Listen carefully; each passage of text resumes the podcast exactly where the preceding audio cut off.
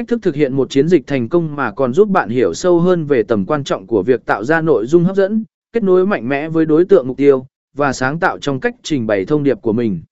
Điều này giúp thương hiệu của bạn có cơ hội tồn tại và phát triển trong môi trường cạnh tranh của thị trường quảng cáo ngày nay. Hai chiến dịch quảng cáo giật do ít của Nike lịch sử và phát triển của chiến dịch chiến dịch quảng cáo giật do ít của Nike bắt đầu vào năm 1988 và đã trở thành một trong những chiến dịch quảng cáo thành công nhất trong lịch sử. Lúc đầu, chiến dịch này được.